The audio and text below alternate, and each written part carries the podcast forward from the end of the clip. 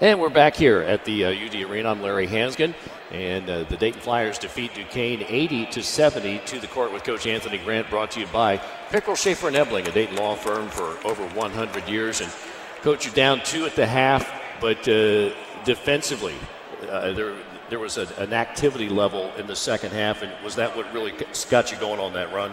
Yeah, I thought so. You know, you look at the, the numbers. Our guys did an unbelievable job there in the second half, not only defensively but the things we talked about in terms of being able to rebound the basketball, I thought our guys were outstanding, and that led to transition, that led to us being able to get out and be extremely efficient on the other side of the ball as well.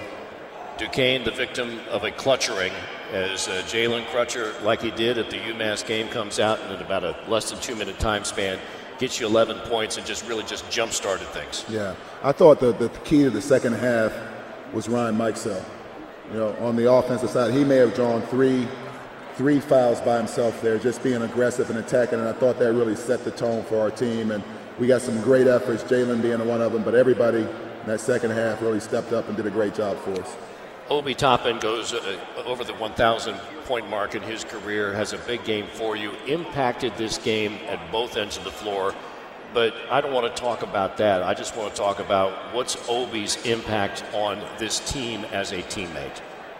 Well, we, we got great teammates. You know, I think Obi Obi's obviously what he's able to do on the court speaks for itself. But I think him in that locker room, the way all the guys get along with each other, uh, it, it's really a special group. And you know, they decided to come out in the second half and impose their will on the game as a unit.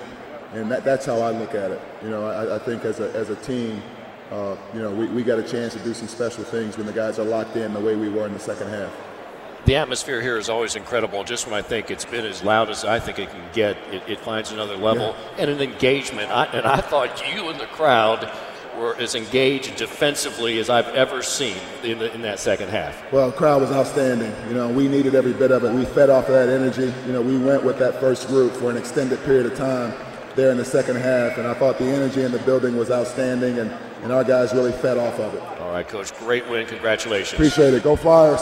All right.